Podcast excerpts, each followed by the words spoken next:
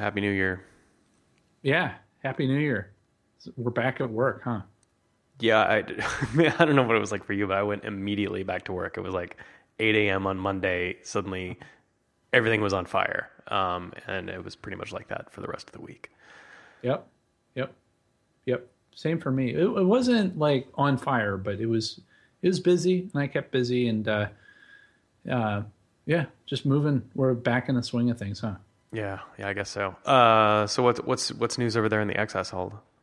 Yeah, so uh, Lauren, uh, she, you know, the, how she won the award for the Ohio affiliate for the National Center for Women and Information Technology. Uh, she won for 2016, but she actually is a runner-up for the national award. So instead of just Ohio, it's it's like nationwide, but she made runner-up. So I'm super proud. Wow, that's awesome. Yeah, that's great. Yeah, and then tomorrow uh, we're recording this on January 8th. Uh, the 9th is actually when uh, robot season kicks off again. Uh, so we're going to find out what the mission is, and uh, uh, gonna it's going to be a long or it's going to be a fast paced build season, but a lot of work. So I'm looking forward to that too. Nice, nice. Uh, is it is it robot season already? It, it feels it's like that time of year. It's that time of year. Yeah. That time of year again.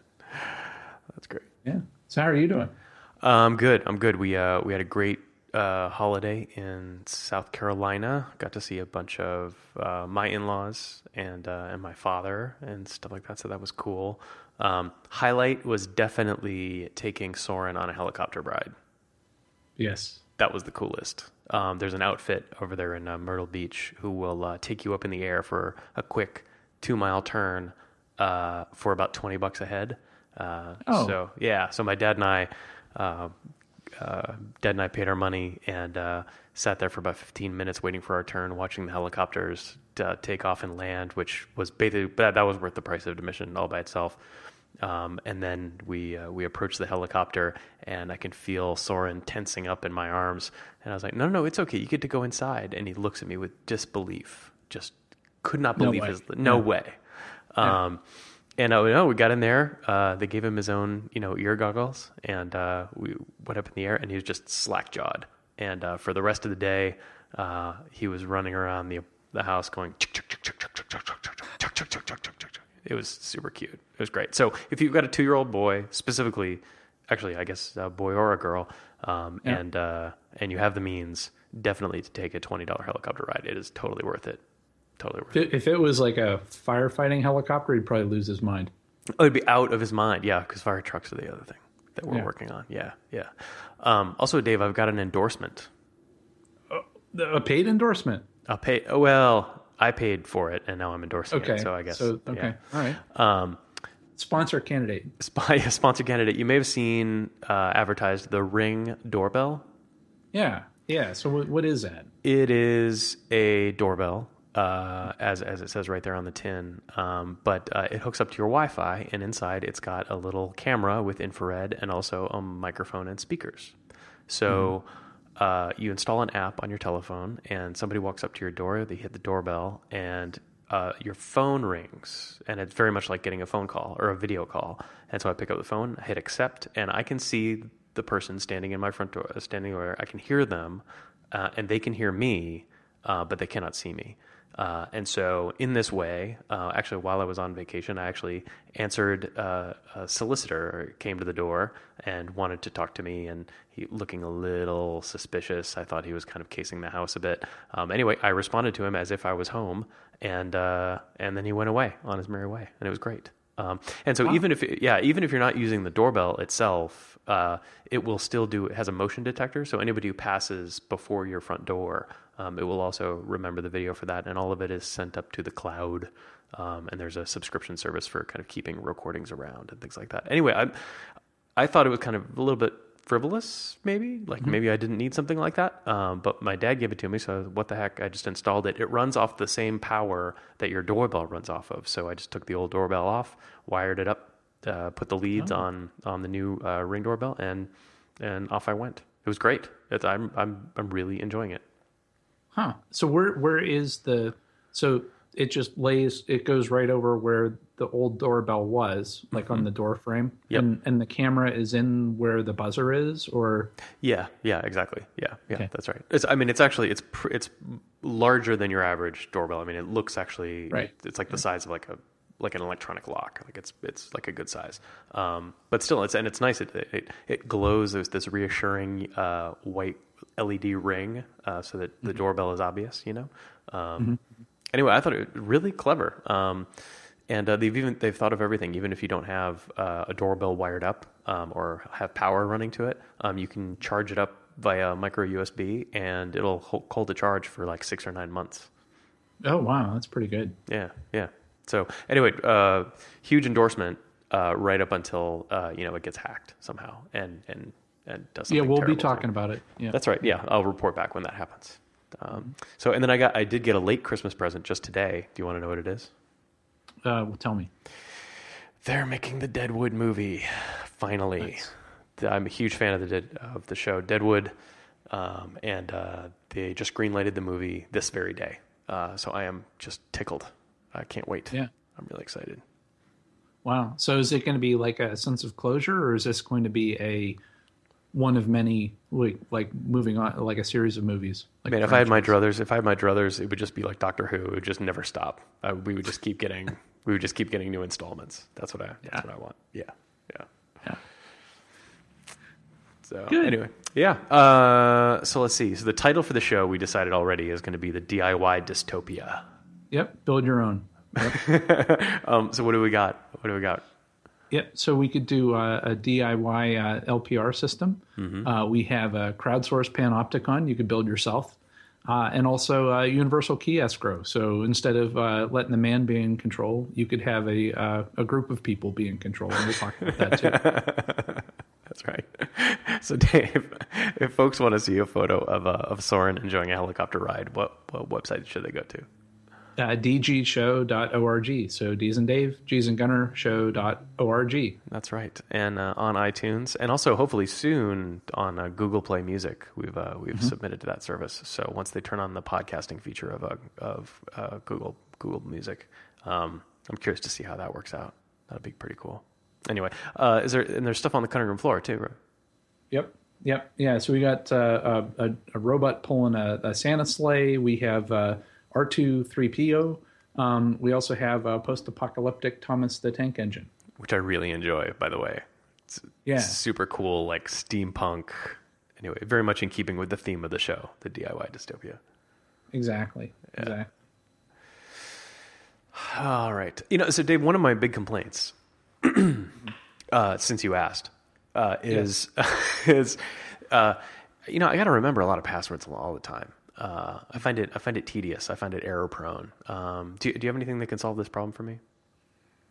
Yeah. So typically I use like a password manager, but you know we talked about Yahoo um, wanting to uh, get rid of the password and do an account key, uh, and now Google's getting into the act too, um, where basically the way it works is that if you go to say like a public library and use their computer and you go to sign on to the your Google account, you would enter your email address, and then what would happen is you would get a notification on your phone saying that hey, this person's trying to log in. Do you want to let them in or not? And then you click yes or no, and then you could log in.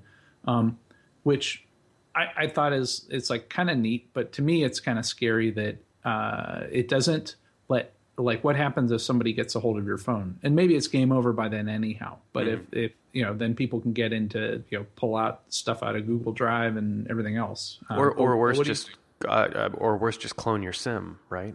Um, if they're doing Yes. this via text messages.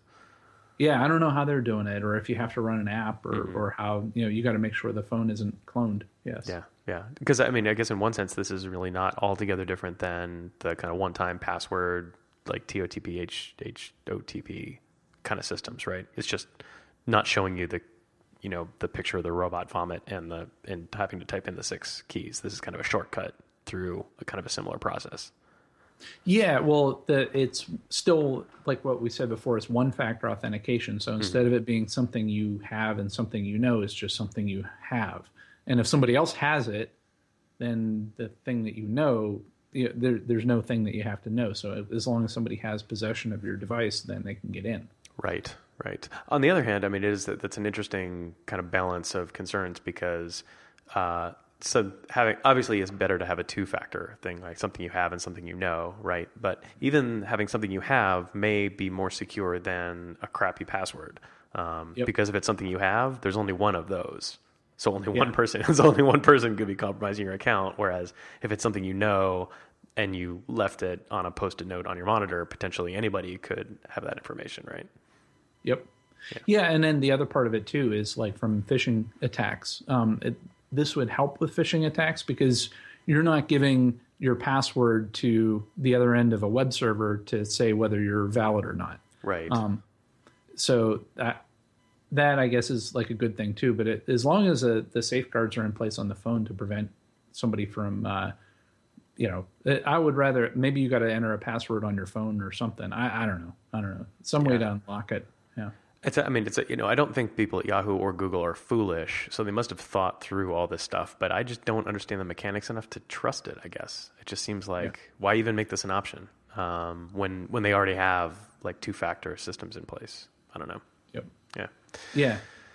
Well, I would argue that two-factor authentication may be too hard for like John Q. Public, you know, to set up. You know, like for us, it's easy and we get it, but to you know have a uh, more uh, like a non-computer professional use it, maybe that's too much to tell them about one-time passwords. so yeah, I suppose you're right. I suppose you're right about that. Yeah. Yeah. All right. So we do have some bad news. Uh, Ian Murdock, uh, the founder of the Debian project, uh, passed away recently. Um, really, uh, just really disappointing. And um, uh, Ian was, by all accounts, a wonderful person um, and uh, and built an incredible community. Uh, just objectively, uh, uh, and a wonderful accomplishment and set of accomplishments, I should say. Um, it did make me. It did make in in my in our holiday time. It was a time of self reflection. Um, It did make me realize that open source has been around now for so long that some of the luminaries, you know, are going to start passing away. Um, Which is, you know, we I think maybe you and I are both accustomed to open source being largely kind of a youthful uh, enterprise. Um, Yeah. But uh, a lot of us aren't uh, quite so youthful anymore. You know what I mean? Um, anyway, uh, it's sad to uh, uh, it's sad to see Ian go. So Yeah, uh, too too early. yeah, yeah. Uh, let's see. Uh, a terrible. It's so hard to segue away from uh, sad news like that, but um, wa- watch me try. Um, did you hear about, uh, or did you see this review of Red Star? Yeah, Red Star, their um, uh, Linux uh, variant. That's right. That's right. Uh, uh, RPM based, uh, I should mention. Um, and uh, this operating system in particular comes from the government of North Korea. Yeah, it's nice. and so Is that, is that what you're running now? Yeah, that's right. That's right. Um, and so the, the the article here is like an unboxing of, of Red Star, and, and uh, it's mostly Fedora is, is what it appears to be. Um, but it is, I think, a lot of people were treating it as a uh, uh, as an object lesson in all of the opportunities for surveillance. Right. Um, this is kind of you know if you let a bad actor uh, have unfettered access to your operating system, what are all the ways in which they could watch what you're doing? Um, and uh, and that's apparently what's uh, what's going on in Red Star. nice. Yeah, really, like I say, instructive, instructive. Yep. Yeah, yeah. and so you traveled? Did you fly to uh, South Carolina? I surely did.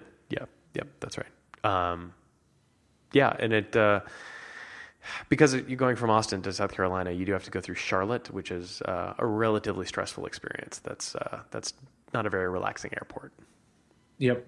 Yeah. So there's um, so United um, they uh, they're bringing in uh, for the the holiday they brought in 200 comfort dogs uh, to seven airports to provide holiday stress release. Yikes. That uh well I suppose that's, that's nice. I mean I like dogs. I certainly like dogs. And uh and it's nice of United to actually go out of their way to, to do something like that. Um it does make me my first thought was uh that seems like treating a symptom. Uh, rather than the disease Of a bigger Like, problem. yeah, Right, right, yeah, yeah, like, yeah. yeah. Free aspirin. There yeah, yeah, exactly. Um, yeah, it seems like if United really cared, uh, they they wouldn't make it a stressful experience in the first place. But um, uh, Exactly. But like good for them for trying. Uh, American certainly was not going out of their way to uh, to make my experience less stressful. Well, let's just put it that way. Oh, that's too bad. Yeah. Uh, let's see. Okay, well, let's get to the let's get to the dystopia stuff, man. This is this is let's get to the red meat here. Yeah, yeah. So I saw this from uh, James Kirkland. Um, so we, we talked about uh, license plate readers, right? Mm-hmm. Yeah, You know, sure. police car drives around and it collects all the license plates. Um, now there's an open source version out there for everybody to uh, be able to uh, uh, take advantage of. That's great. That's so here's a theme. Here's a theme that I'm going to bring up a lot. I think in this episode, which is uh, the notion of how uh, some traditional asymmetries uh, have gotten us comfortable, and now that technology is removing those asymmetries, um, suddenly the world seems a lot more threatening uh, than in the past. Like. Uh, license plate readers in the hands of police cars is qualitatively different than license plate readers in the hands of everybody's car, right? Right. Yes. Yeah, and then also, um, yeah, like I can imagine you hacking the uh, the firmware in your um, your uh, doorbell uh, to be a license plate reader. Mm-hmm. Yeah, why not? Yeah, super easy. Um, and it's a little bit, I guess. On the other hand, the license plate readers don't seem to be particularly useful. As Right. it turns out. Yeah, yeah. Well, yeah. So what? The Boston PD they they stopped using them. Um, uh, but is is why why did they stop using them? So it, this is the really interesting part, is because the LPRs are useful slash threatening only in as much as they are connected to a database of interesting things to look for, right? Um, so if you just look for an LPR reader, um, in in and of itself is is kind of innocuous and actually kind of useless. What's really interesting is when you can do an LPR and you actually have like a database of license plates to go compare against. And it turns out that the Boston PD's database of license plates that it wanted to look for um, was extremely sloppy and not particularly instructive. Um, It was it was they were getting like they were getting license plates leaving the police department's parking lot. Cars were getting flagged. Um, like a and apparently like a bunch of false positives um, and also uh, the LPRs were not being used uh, for one of their like primary purposes, which is like look for stolen vehicles, right? You would think that would be like bullet number one on the PowerPoint when they're trying to Yeah, sell the success criteria. yeah, exactly. Um, it turns out that they're that they're they weren't even using it to grab stolen vehicles. Just like the quality of the data was so poor and the volume of alerts uh, was so high that they couldn't even separate wheat from chaff. Wow. Yeah, Yeah, yeah, and I guess that's one of the big pitfalls with big data is that you can't assume that the, the data, the big data, is actually good. Yeah, um, that's right. That you're getting. Well, and and we're and as a as a as a group, we're just not even if we're a government, we're still not particularly good at finding needles in haystacks. Um, Right. That's that remains a very difficult problem, despite our ability to like create very large haystacks. Yes, yeah, and, and and also our desire to create large haystacks. Yeah, that's right. That's right. So now- now the solution to that, Dave, of course, uh, is uh, crowdsourcing. Yes, yeah, exactly, exactly. So, did you hear about this company called uh, FaceWatch? no, but it already sounds sinister. yeah, yeah. So it's so the same way that um, uh, you could do license plate readers, you could actually do facial recognition. It's a service. So if you're, this is in the UK. Um, so you could be like a, a retailer or somebody uh, that you know you run a bar or something like that or a restaurant. Um, you could share your uh, closed circuit TV footage with the police and other FaceWatch users, and you could tag shoplifters and um, you know suspicious people, um, and then it lets other people that use that service know um, that they would be entering their store. So, for instance, let's say I'm a store owner and somebody was shoplifting from my store and then I catch them on video, I could I can get their facial recognition characteristics, tag them as somebody who is a shoplifter, and then whenever they go into your uh, restaurant or or store, um, since you are running the face watch system on your end, you would get an alert whenever you walk in the door because there was a hit uh, of of oh well this this uh, suspicious person has entered your store. This is uh, this is like simultaneously inevitable and so ripe for abuse. I'm surprised they even bothered to launch the product. Right. Um, yeah, and it's you don't even have to be convicted of a crime. right. Um, right. You know, so you could be put on the subject, uh, quote unquote, subjective interest list. That you know, or let's say it's somebody that is rowdy in a bar, um, and and they're a big jerk uh, when they they have too much to drink or something. So you can you can mark that person as you know uh, not welcome at my establishment, but it also lets everybody else know whether or not they've been uh, uh you know uh, committed a crime. This is like another version of that service we talked about before. I can't remember the name of it, um, but it was the uh, basically like Yelp for people, um, where oh, where right. Yeah. I mean, this is exactly the same thing, just like with you know consequences. Um, yeah. that's, uh, yeah, it shouldn't. And I wish there was. I wish there was some Occam's razor we could use that would tell us uh, when a service w- is basically too dangerous to exist, um, or like so easily abused that it shouldn't. Uh, that we should just abandon it as a technology. Um, this seems like one of those things where you can hypothetically think about well, okay, yeah, it would be useful if I was a bar owner. I want to know like who's going to be rowdy and who I need to keep an eye on, et cetera, et cetera.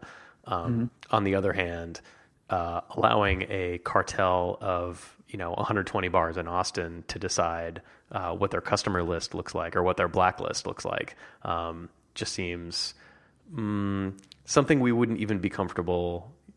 That's not a power we would even be comfortable giving a government, right? Yep. Yeah, uh, or also I can imagine this being useful in like casinos, um, you know, where you want to blacklist somebody. Or the other side of it is, I wonder if you flip it on the other on its head, where it's like, oh, this guy is a really good tipper, or this person's a, a whale in the casino or something. So you could you could flag them for VIP service whenever they come in. Exactly, exactly. Um, yeah, and it's uh, what's interesting about this. What makes it creepy is like is the connected nature of it and the actual yes. like the, the crowdsourcing nature of it, right? It's um, if you just had facial recognition for one mom and pop shop and they were managing their own persons of interest over time, that's fine. Like that, that's basically what they already do today. Just it's just not automated. It's the fact that they can now share those lists um, and that information with other people easily, or, or too easily, which makes it, I think, so ripe for abuse. Um, yeah, and convict them without their day in court. Yeah, exactly. And so what I'm thinking of too is uh, a bad actor putting uh, putting misleading data into the system, right? Mm-hmm. Um, mm-hmm. Like flagging somebody's face and then uh, propagating that through the system. So now suddenly that person can't do business in a particular town. Ooh, that's a good movie plot. It's a great movie plot. Are you kidding me? Yeah, yeah, yeah. They need like a chip in order to buy and sell and all that. That next episode of Black Mirror. That's what that is. Yep. Yep. Yep. exactly. And yeah. and and if we need and if we needed to build actors for that next episode of Black Mirror. Mm-hmm. Yep. Yeah. So there are a couple other things uh, uh, I saw that. Um, one is that if you have a bunch of photos of an actor, um, you can actually create movies of them talking, and um, it looks just like them with all their uh, mannerisms and everything. Um, but they did not do any of the acting at all themselves. And it's it's really amazing. So they they took like different actors and they they had them uh, they they took their voice and then applied it to somebody else's face and like they even got stuff like uh, um, uh, you know, uh, President Bush's uh, speeches and then had them come out of Barack Obama's mouth.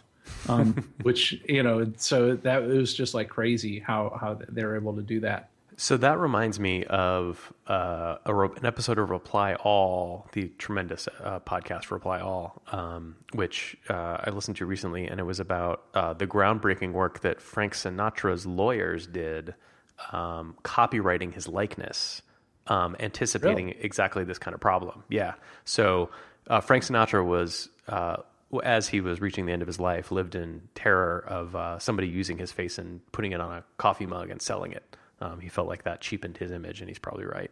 And so his lawyer created the kind of legal mechanism necessary to copyright his likeness um, so that uh, you couldn't put Frank Sinatra's face on a coffee mug without his permission. Um, wow. And if this technology that you're describing becomes popular, that becomes essential if you are, for instance, an actor. Um, that becomes essential if you're, for instance, an actor, um, because as long as somebody's got 32 good photos of you, they no longer need to pay you to perform. Um, Yep. They could just do it synthetically, right? Yeah, or you die, and you know it's like, oh, well, I wanted, I always wanted to put that actor in the latest in the sequel of whatever. Um, Yeah, Yep. yeah. And then there's related to that. There was another thing that uh, a Disney video, which is equally creepy, um, where they took um, multiple takes of of uh, of an actor, and then they were able to blur between the two takes and come up and, uh, with uh, an ideal take. So, um, so they, as an example, they had somebody that would be like reading the script, and then it would be very unemotional. Um, or, or let's say it would be they would be they would read it and they would be very happy, and then they had another one where they would be like excited or angry or sad, and then what they're able to do is basically morph between it was basically the same words, uh, but just said with different um, emotions. And then they were able to create a completely different video of where they would just go back and forth between like happy, sad, frightened. Um, it was like amazing, Wow. and it was seamless. Wow. That sounds uh, inexpensive if you're Disney. That's- Well, I'm sure. I'm sure. Yeah, as yeah. far as you know, because the thing there is like, um, you know, they would do like a whole bunch of takes, and it's like, ah, I never really got the thing I wanted, and it's hard to redo, and and actors aren't getting any cheaper Hmm. uh, for the name brand one. So um, I'm I'm sure this is a way for them to um, do fewer takes, and maybe that's good for everybody because the the movies can be done more uh, less expensively and uh, less time for the actor, um, and they could just do it in post production. So I Uh, the so, take they want. so I'm now gonna I'm, I'm I'm gonna lay this down. I'm gonna say there's a in within 20 years. Now let's say 15 years. Um, this technology will become so widespread that having a real actor portraying actual emotions, probably in a lot of kind of like uh, single cut films or like no cut. What what do they call it? No cut film. You know, just like one continuous shot. Um, Right, right. That will become a stunt and like a selling point in a movie because we will all become so accustomed to these like highly edited, synthesized, um, manufactured performances um, that watching a real actor actually perform something um, will have a premium on it. Yeah, yeah, I can imagine because it, it's like that today, where people like you watch, like they'll say, "Oh, well, yeah, this scene was done, and it wasn't even any CGI effects; it was all our own explosions, Right, with right. real explosives." Um, Yeah, Yep. What a crazy dystopia we're gonna live in. We are living in. You've heard that. Jo- you've heard that joke, right? Um, like, uh, hey, if you were born after, uh, if you were born after 1970, you were not promised jetpacks. You were promised uh, a soulless dystopia, uh, and here you go. Like- didn't know that. I want my money back. Anyway, all right. What else have we got? What else have we got? Well, speaking of of uh, inventing things, um, did you hear about the guy that that got backstage by uh, editing the? Uh, uh, so he went to a concert and he was able to get backstage at this concert by going to the band that he was seeing, going to their Wikipedia page, editing the Wikipedia page, saying that he was part of the the band's uh, one of the band's family members. And the bouncer in the back, it's like he showed him the Wikipedia thing, saying, "Look, I'm one of the family members. Say, let him in."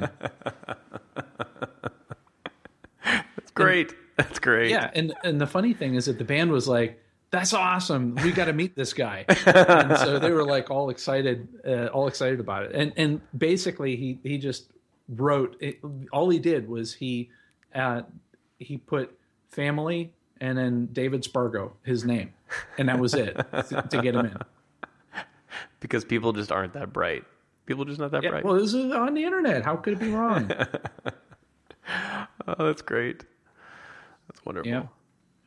Yeah, got some good news from the DoD. Oh, oh, that's a, that's a welcome change. Okay. Yeah, yeah, um, yeah. So, did you know that um, that so the army is going to be removing social security numbers from dog tags? Which uh, makes me realize that's. I guess I didn't realize that social security numbers were on the dog tags. Exactly. Yeah, I didn't know that as, as as somebody who did not serve in the armed forces. Um, but it winds up that um, uh, there are other um, uh, uh, other departments at the you know Navy, Marines, whatnot, um, Air Force. Uh, they may still have the uh, social security numbers on the dog tags, but in the Army, they are actually working on phasing them out. So I guess the thing is that they're not having everybody create new dog tags and you know just like generate new ones, but um, over time, um, that that's going to be phased out. Huh. Well, that's a pretty progressive of them, actually. That's and and probably overdue, actually. Yeah, yeah, exactly. It's like wow, yeah, yeah, Cool. yeah. And then did you see some of the the all people freaking out about the Microsoft encryption key being stored up in the Microsoft cloud? Yes, I did. I I didn't pay as much attention to it as I probably should have, but I did hear about that news. Yeah, yeah. Yeah, yeah. And So what's so what's the what was the so Microsoft is now encrypting hard drives, and they have an what an escrow key.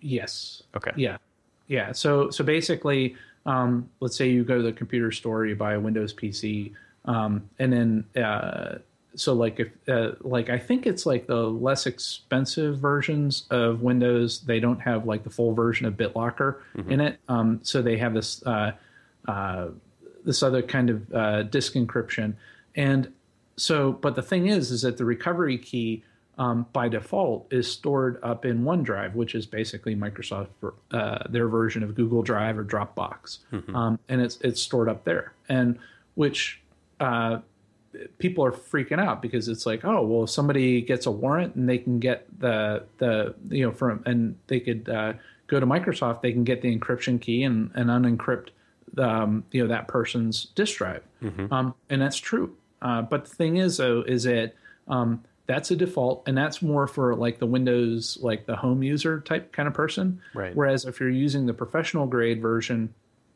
you can actually store it uh, in your own corporate enterprise Active Directory server. Um, and the reason why Microsoft keeps it up in OneDrive for the consumer end is that consumers typically don't have like an Active Directory server at home, um, and so you know they they took on the responsibility of storing the escrow key. However, um, there's a, a really good article. I think it was in Ars Technica. Uh, at this, yeah, Ars Technica, where they said that look, don't freak out. It's like if you if you want, you can actually remove the key from OneDrive and generate a new key um, and manage that key yourself. So you could burn it to a CD-ROM drive or USB drive, and or you know keep it uh, in a mayonnaise jar under your porch or something. Yeah, yeah.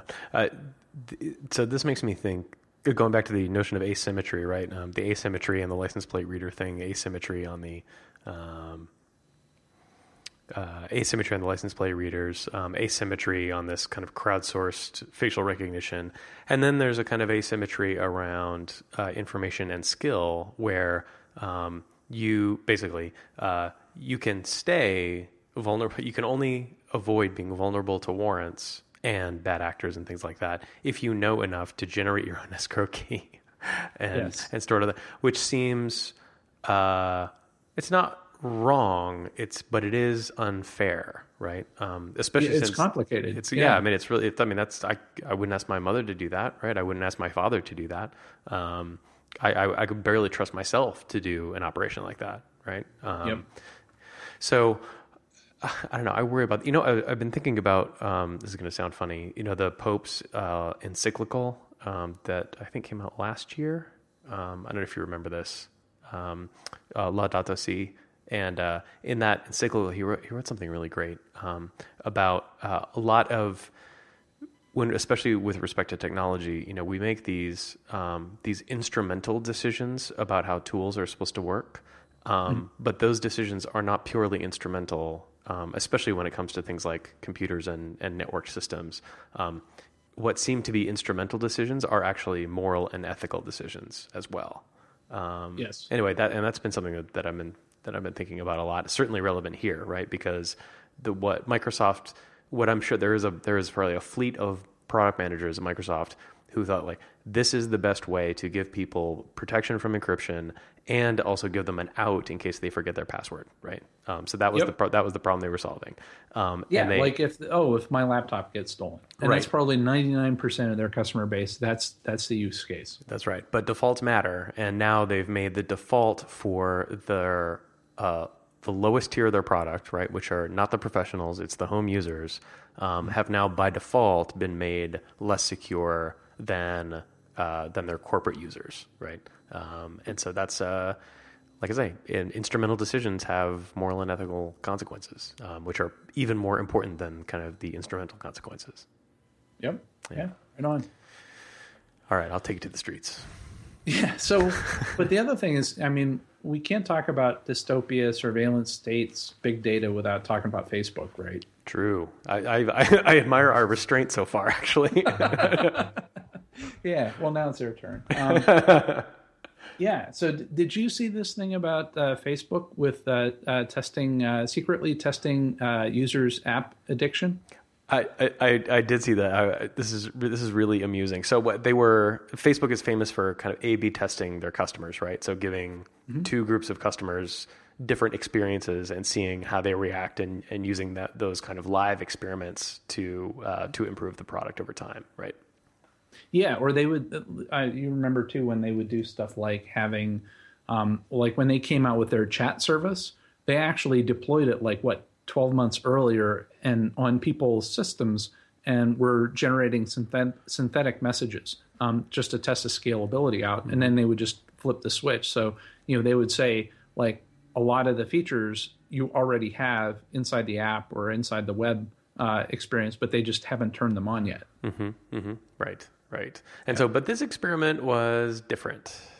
Yes, yes, and uh, so and I think we talked to them, uh, talked about them before about how they were doing like psychological uh, profiling of people, and it was like kind of sketchy. Um, but this is getting even more interesting, where they were intentionally crashing the Android Facebook app um, to see if peop- how uh, what people would do if the app kept crashing. And um, so what they wanted to do was see if they would go to they would fire up the mobile web browser and log into Facebook and check Facebook that way. Um, and so you know they were they were and the I guess the theory is that they were doing that to see uh, to test. Um, you know, I guess they had concerns about being too reliant upon Google and being able to pull the app, uh, the Facebook app, from the the Google Play Store, and if um, they could be more native and have more of a native experience in the browser, um, if if people would go for that. That's amazing. That's amazing. Well, and so and so the results. Yeah, uh, well, I think that I don't know what the results were or if it was meant to be public, but I guess it was. Uh, I I guess what is known is that they were intentionally causing the app to crash. Oh, but did you see that? But the actually even more fascinating than that was what happened afterwards, which is what they were trying to measure, right? Um, so if your Facebook app keeps crashing, what they noticed is that it had absolutely no influence on whether people kept trying the app. In other words, they were tolerating the crashes in order to get access to Facebook. Oh, they kept rerunning the app. Yeah, yeah, exactly, exactly. Um, which shows that their uh, their brand and the uh, service they are providing is uh, considerably stronger than uh, um, than even an unreliable application, which is mind blowing to me. That's just that's amazing, amazing, amazing. So also amazing is this guy. Uh, was it David Chaum? Yes. David Yeah. Chaum, yeah. Uh, so big uh, kind of luminary in the in the crypto world. Um, he's kind of a he's a I won't call it not a forefather, but he's like, anyway a leading light in the crypto community. Um, and uh, at the uh, Real World Crypto Conference in in Stanford uh, this week, um, he got up in front of everybody and said that and went at, to advocate for um, a, uh, a key escrow system in order to solve this uh, this encryption quote unquote controversy um, that was launched after the after the, the series of uh, of terrorist attacks. This was stunning to everybody, right? Because this is this is exactly the kind of guy you would expect to be like vehemently opposed to a public escrow system. Um, Yep. But apparently got up there and um, I don't know, just based on my Twitter feed, it seemed like a lot of people felt like they got stabbed in the back by this guy. Yeah, yeah. So and and I think the that the escrow part was one part of his whole talk where you know the the whole the the whole thing was about I don't know it's like a secure messaging uh, service that would be um, uh, but much more efficient than say like Tor um, and faster. Um, and so the the performance would be really really good. Um, but the thing that um, that that was that they're talking about is with, from an escrow standpoint which is interesting is that you know like how how you're saying is uh, uh, how they were talking about the um, um, uh, the crypto war, where it's that tension between um, you know a government demanding a backdoor uh, to be able to see uh, the private communications of of somebody. Um, what he came up with is a way to actually spread out um, the ability uh, to be able to decrypt those communications. So, um, like one example would be to having the escrow key broken into like nine pieces and then you give those nine pieces to nine different countries and those and that could be of you know different you know the, just different in terms of what their laws are and whatnot and then what you would need to do is need to convince all nine countries that yeah this is a bad guy and we need to decrypt their stuff and and that's you know and so i found that to be pretty interesting and i, I was wondering what what you thought about that Gunnar uh, I think that's great as long as uh, you can somehow compel people to use that escrow system against their will. What do you mean? Well, the, the uh, today I have the choice of encryption systems that I can use, and I Oh, can right. and like nothing says that I have to use this kind of UN escrow system, right? Yes. Yes, um, I can just use GPG or whatever. Um, and so if if we are lucky enough to encounter a bad guy who decides to use this UN crypto system, uh, great. Uh, but I mean, that seems like the that seems like the fundamental flaw in the plan. Yeah, yeah, and I, well, I think what, and maybe this goes back to what we're when we were talking about Microsoft and the the less sophisticated people. Um, you know, a lot of this stuff that you know from the the mass surveillance and looking at everybody's text messages and stuff. It's it's because um, it's for the criminals that that aren't sophisticated enough to do um, the you know a lot of the lockdown stuff and Right. and if you have something like uh, a service like Facebook, like what we were just talking about, that is so compelling that people had to use, and people adopted um, Facebook or whoever adopted that, uh, you know, nine-way, uh, you know, escrow. Um, maybe that that service would be so compelling and so easy to use that that the the the bulk of the unsophisticated criminals would use that um, because they don't know any better, or that's the thing everybody knows how to use. Um, Where something like GPG may be too complicated. Yeah, well, and so th- this gets to a really important point, right? Because when we're talking about this crypto war or the crypto controversy, um, whatever you want to call it, uh, we are absolutely categorically not talking about terrorism. Um, and the reason is that because if you are a committed terrorist, you are you know what you're doing, right? Um, You're not even using yeah, exactly right. electronics. Yeah, right, right. And so when we so built into the like the the assumption under underneath the encryption debate is that we're we are actually talking about a law enforcement problem. We're not talking about like a national security problem, right? Right. Um, and then further, if we're talking about using this escrow system, again, the you know the instrumental details make a difference. Then if we're only applying this to Facebook and Google Chat and whatever else, then we are explicitly also only talking about the ability to listen in on people's private conversations in general, um, even if they, uh, even even in uh, in a casual way, right? So, in other words, what I'm trying to say is, um, if we're preying on, this is actually built for uh, a system like this would be built not to even go capture moderately sophisticated criminals. It would meant to go capture people who did not think of themselves as criminals. Right. And so that's interesting to me, right? Because people who do not think of themselves as criminals are, in the vast majority, you and me and uh, and otherwise law-abiding citizens. And so, why build an entire infrastructure who, which is optimized really to only target law-abiding citizens? That seems broken to me. Yep. In other words, he's solving the easy part of the problem as opposed to the uh, as opposed to the more difficult part of the problem. Anyway. Yeah, no, I agree. And, and it's a hard problem to solve too. Yeah, to the extent that we even want to solve it, right? Right. Yeah, and and you're still going to have somebody that is going to be the, you know, just, uh, you know, the, there it's going to be Tor all the way, or or you know whatever that is going to be like, oh, I'm going to do no escrow, and and those apps will be available. You you can't. It's going to be really hard to ban stuff like that. Yeah, yeah. I mean, this is the kind of thing where like a five dollar wrench is a lot cheaper than than some kind of like complex technology solution, right? Right. Exactly.